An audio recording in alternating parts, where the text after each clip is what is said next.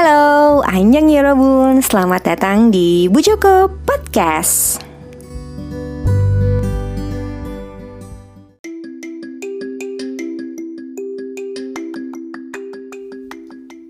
My Incredible Journey karya Prasilia. Hai, namaku Prasilia. Umurku 9 tahun. Aku biasa dipanggil Via oleh teman-temanku. Aku adalah anak disleksia. Teman-teman, sudah tahu belum apa itu disleksia? Kalau yang aku rasa ini, aku memiliki kesulitan belajar. Memang tidak di semua mata pelajaran, tapi aku membutuhkan waktu belajar lebih lama daripada teman-temanku yang lain. Aku memiliki beberapa pelajaran yang aku tidak mengerti. Contohnya matematika, bahasa Inggris, dan olahraga. Aku juga harus dibantu jika ada soal yang aku tidak mengerti. Misalnya ketika pelajaran matematika, Ibun membantu mengajarkan aku pakai mainan edukatif yang warna-warni. Aku juga sering lupa nama tempat atau gedung jika dalam bahasa Inggris. Aku bingung membaca tulisan berbahasa Inggris. Kadang aku berkata aku tidak bisa. Jika ada suatu kegiatan atau sesuatu yang harus dibaca.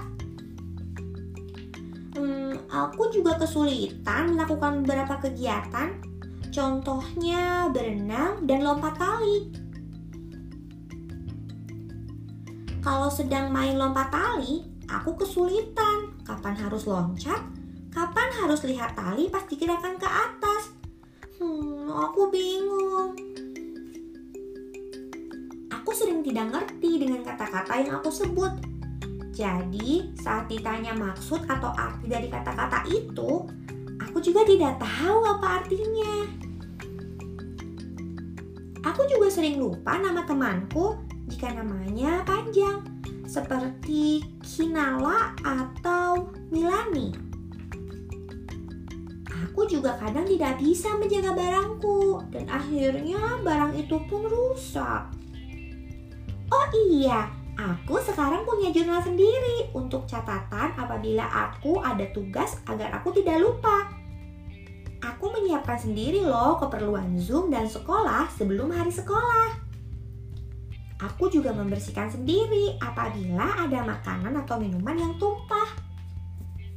Oh iya, aku memiliki beberapa hobi, yaitu sepatu roda, memasak, panjat dinding, dan menggambar. Aku senang karena dari hobiku itu aku bisa ikut lomba dan berprestasi. Aku memiliki sahabat, dia bernama Heidel. Aku memilihnya sebagai sahabat karena dia pernah membantuku belajar dan dia sangat baik dan ramah. Karena itulah aku memilihnya sebagai sahabat. Teman-teman yang memiliki kesulitan sama denganku, jangan menyerah ya karena kita juga bisa berprestasi dan menjadi inspirasi bagi orang lain.